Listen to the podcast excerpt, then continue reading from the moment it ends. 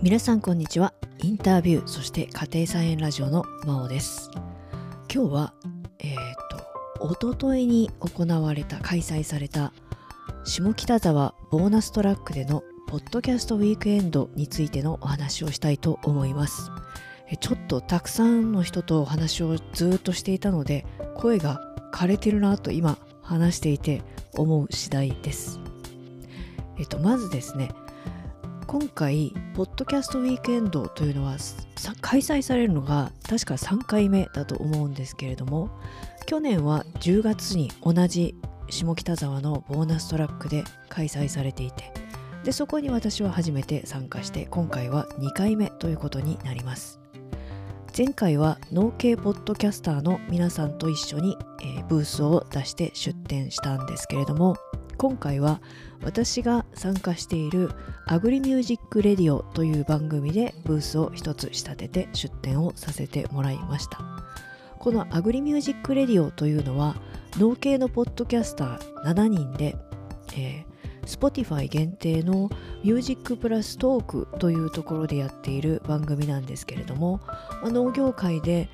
名の知れたというと変かもしれませんけれども非常に興味深いことをされている方々を毎回お一人もしくは一組ゲストに迎えてインタビューをしながらその方の、まあ、人生の中の節目で聴いていた音楽みたいなのを紹介してもらうというインタビュー番組なんです。で、えー、っとこの番組が始まったのがちょうど2年前ですかね。2021年の10月頃から始まりました。で早いものでもうシーズン4まで終わっていてですねたくさんの方にゲストに出ていただきました。で私自身もこの番組に関わらせて MC として関わらせてもらってるんですけれどもその MC をしながら、まあ、毎回毎回いろんな素晴らしい方々にインタビューをすることができてで自分の世界をいろんな意味で広げてもらってる、まあ、ここ最近の中では一番大きな出来事と言ってもいいぐらいの感じなんですけれどもでまたその7人の他のメンバーとの関わりというのも、まあ、週に1回収録するんですけれども毎週毎週全員じゃないけれども揃ってリモートで収録をしていくことで何て言うんですかね、まあ、仲間っていうんですよねこういうのを。そういう関係性をじわじわと着実に作り上げてきているという感じです。でまあ職業もみんな農系農業をされているんですけれども私は農業という形ではないのでやや若干んっていう感じはあるんですけれどもまあでもなんか縁があって、えー、仲間に加わらせてもらってるんですが住んでる場所も本当に北は青森から下は宮崎九州までっていう広い範囲で各地バラバラに離れていてでそれでも毎週毎週週に1回会ってで一つの番組を作り上げていくということを2年間やってきてまあねで、えー、今回一緒に出展をしようということでその7人が初めて現実の世界で全員揃うという状態になったんですけれども、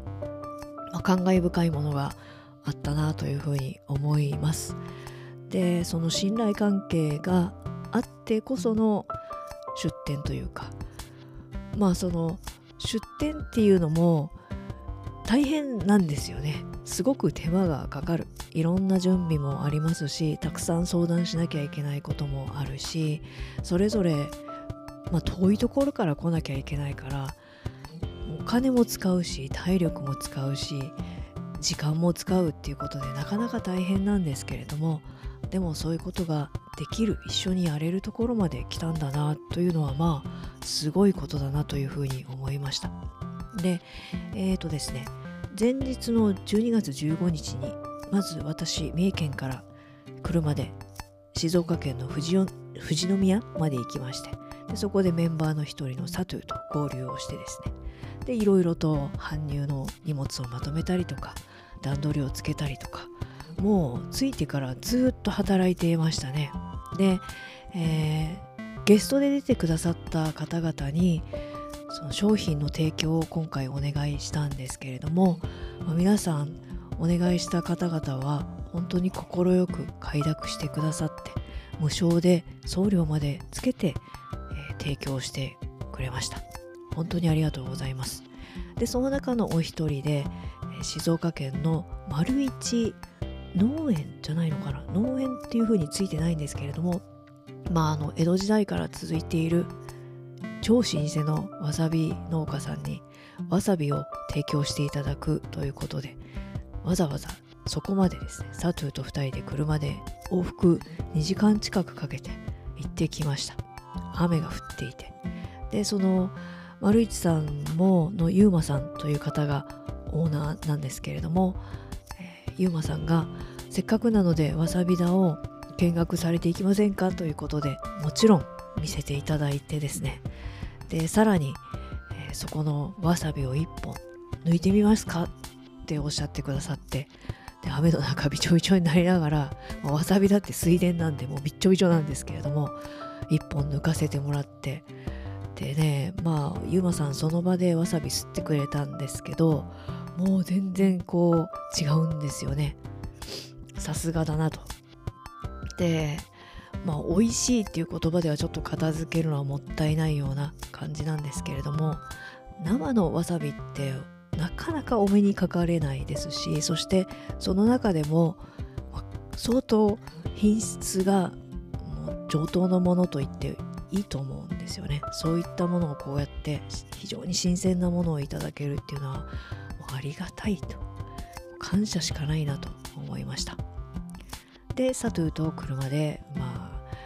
あキャッキャ言いながら帰ってきてちなみにこのでそのサトゥーと会うのはですね実は去年のポッドキャストウィークエンドでもサトゥーは参加していたんで2回目なんですけれどもね、うん、まああのもう気心知れたっていう感じで一緒に行動してたんですけれども。で、えー、戻ってきて今度はアグリミュージックのプロデューサーの慎吾が宮崎からはるばるやってきてですね。で3人で一緒にご飯を食べてで軽く収録をしてこの収録されたもうポッドキャスターってその全ての会話を収録しないと気が済まないみたいなところがちょっとあって。でも眠いなと思いながらも収録をしでカプセルホテルみたいな感じのところでに泊まったんですけどあんま寝れなくてですね。で朝の5時45分にサトゥは5時に出たいというふうに言ってたんですけれども私は5時は早いとかいろいろ交渉の末5時45分にその富士宮を出発して3人。でもねあのハイエースをサトゥが出してくれたんですけど後ろは荷物でいっぱいなんで前の座席に3人私が2人の間に挟まってみたいなちょっと可愛いですよね。でそういう形で、出発してで車の中でももうあんま寝てないんですけどみんな。もうキャイキャイ言いながら。そしてその、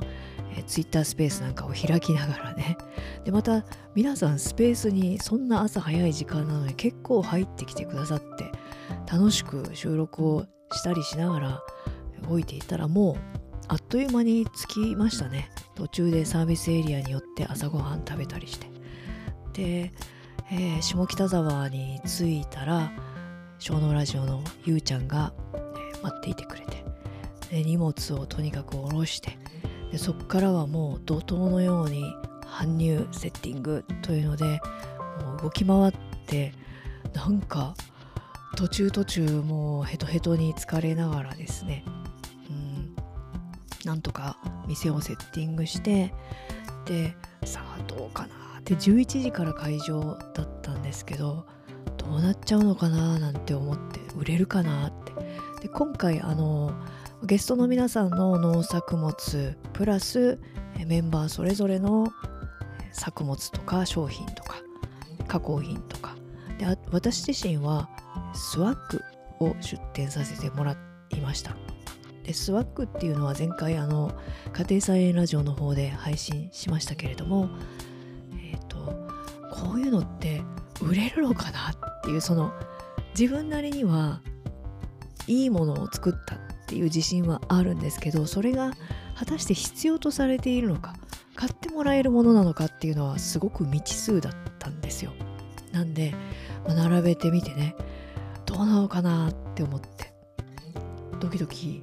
してもうちょっと胃が痛いぐらいの感じなんですけどね。で値段の付け方とかもうどうしたらいいのかなってこういう経験がほとんどないのでやっぱそこは結構悩んだというかストレスを感じながらもまあこうだろうっていうのを自分なりにやってみたんですけどね。で11時に会場をしてでその頃にはメンバーほとんど竹本さんを除くほとんどがもう合流していて A ちゃんとかのりことかが来ていてですね。でまあ挨拶もそぞろに挨拶って言ってもやっぱり毎週毎週顔を見てるので今更改まって初めましてっていう感じでもなかったりするんですけどね。で、えー、会場になってやっぱ東京ってすごいなって思ったんですけどとにかく人の数が多いですね。で物が違うというか結構皆さんその買ってくださるんですよねいろんなものを、えー、私たちの出品出店していた商品を結構どんどん買ってくださいますし私自身のスワッグも買ってくださって。ですごく嬉しかったですね。でそうこうしている間に、うん、ほぼ絶え間なくリスナーさんリスナーさんっていう言い方もなんか変なんですけどまあ普段インタビューとか家庭菜園ラジオあるいはもちろんアグリミュージックを聴いてくれている方がなかなか絶え間なくですね30分おきぐらいに声をかけてくださって最初はそのお店の商品を見てるのかなっていう感じででも私の顔をじーっと見ていてん？っていう風にななんでしょうか？みたいな顔を向けるとあのー、まあインタビュー聞いてますとか言ってくださるんですよね。でもえー？みたいな。えー？っていうのも変ですけど配信しておいて。っていうことがあってで皆さんこう一人お一人とどどこから来たんですか？とか何を普段されてるんですか？とかいうことをお話しして結構長く喋っちゃうもんですよね。うん。でなかなかにね遠くから来てくださってる方もいらっしゃって。ですごいものすごく嬉しかったですね。なんかやっててよかったなっていう言葉だとちょっと軽いぐらいですね、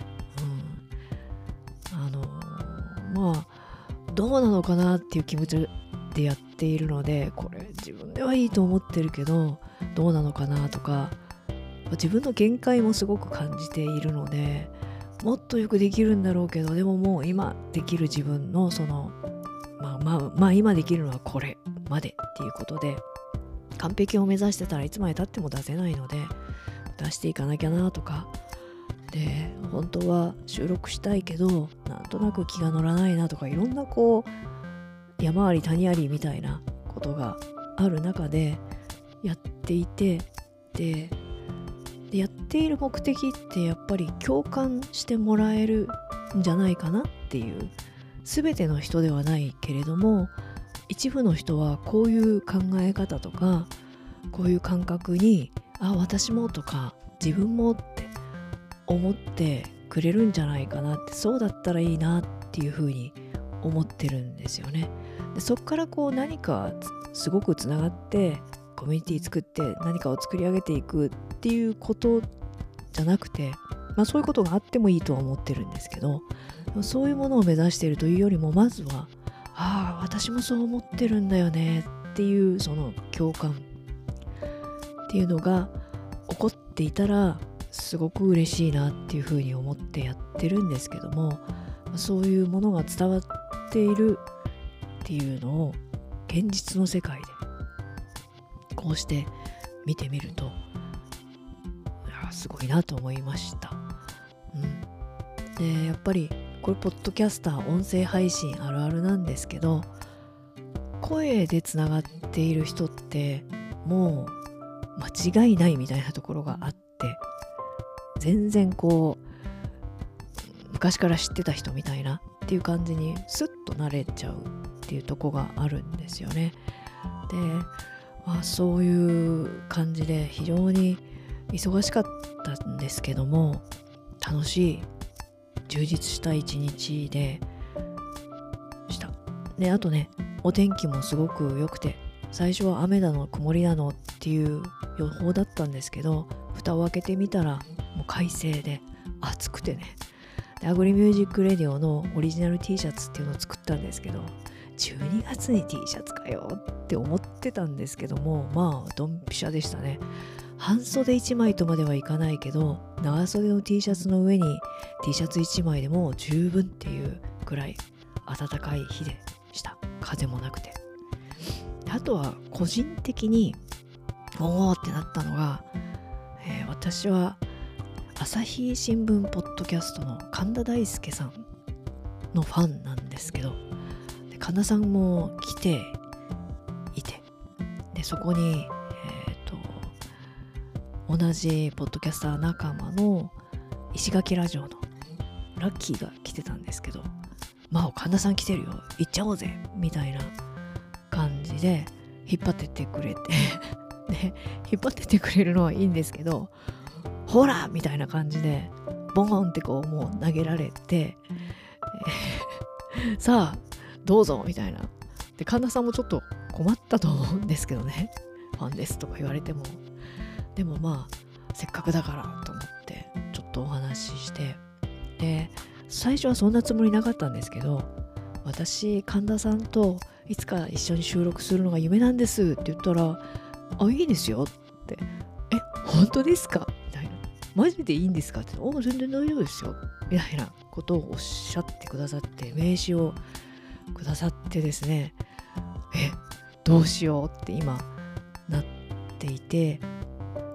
うん、でももうせっかくねいいですよって言ってくださったんでちょっと本当に連絡を取ってで録音収録させてもらっちゃおうかなっていうふうに思っていますので、まあ、近日中に来年早々ぐらいにもしかしたらあの神田大輔さんが私と タメ語ファーストネーム呼び捨てで会話をする雑談をする回というのが配信されるかもしれません。というか配信するように頑張ってみますので。何かこうこんな風にやったらって。というとは言ってもね一体何を話せばいいのかなっていうのは結構あって。うんちょっとあのリクエストというか提案とか何かアイデアがあればぜひぜひ投げてみていただきたいなと思っております。でそんな一日も7時にはもう終わりということでで7時に撤収ですね。もうまた慌ただしいんですよ。とにかく。結構ねあの持っていったものはかなり売れました。いろんなものが本当に、えー、でだから荷物撤収の時に荷物がすごく減っていてこれは嬉しかったですねまた。あこんなに減ったんだ。ってでまたサトゥーの車に一緒に乗って竹本さんとホテルに向か向かう時に車軽みたいなね。うん。で、えー、今回は宿泊先は新宿で、うんと、全員で一緒に泊まりたいと思っていたのでアパート 3LDK ぐらいかな？アパートのを一つ借りるっていう風にしたんですけれどもそこでみんなで集まってでまた当然のように収録をしてですねもうヘトヘトなんですけどもで声もガラガラなんですけども収録をしてで寝ると。で次の日の朝また5時ですよ。ほとんど寝てないんですけど5時にサトゥーとホテルを後にして富士宮まで戻ってきて。すごくいい天気でその行きの前日は雨が降ってたんですけど帰りはすごく晴れていて富士山がめちゃくちゃ綺麗に見えてで富士山やっと見れたと思って。でもうヘッドヘッドになりながら帰途に着いたという感じでした。そして、えー、1日経った今日なんですけどもう荷物がぐちゃぐちゃ 片付けるのもなぁと思いながらその片付けの合間に今これを収録しています。で、えー会場まで足を運んでくださった皆様声をかけてくださっ本当に本当にありがとうございます。こんなに嬉しいことはないです。何度も言っちゃいますけど。であと普段聞いてくださってる方。えーありがとうございます。うん。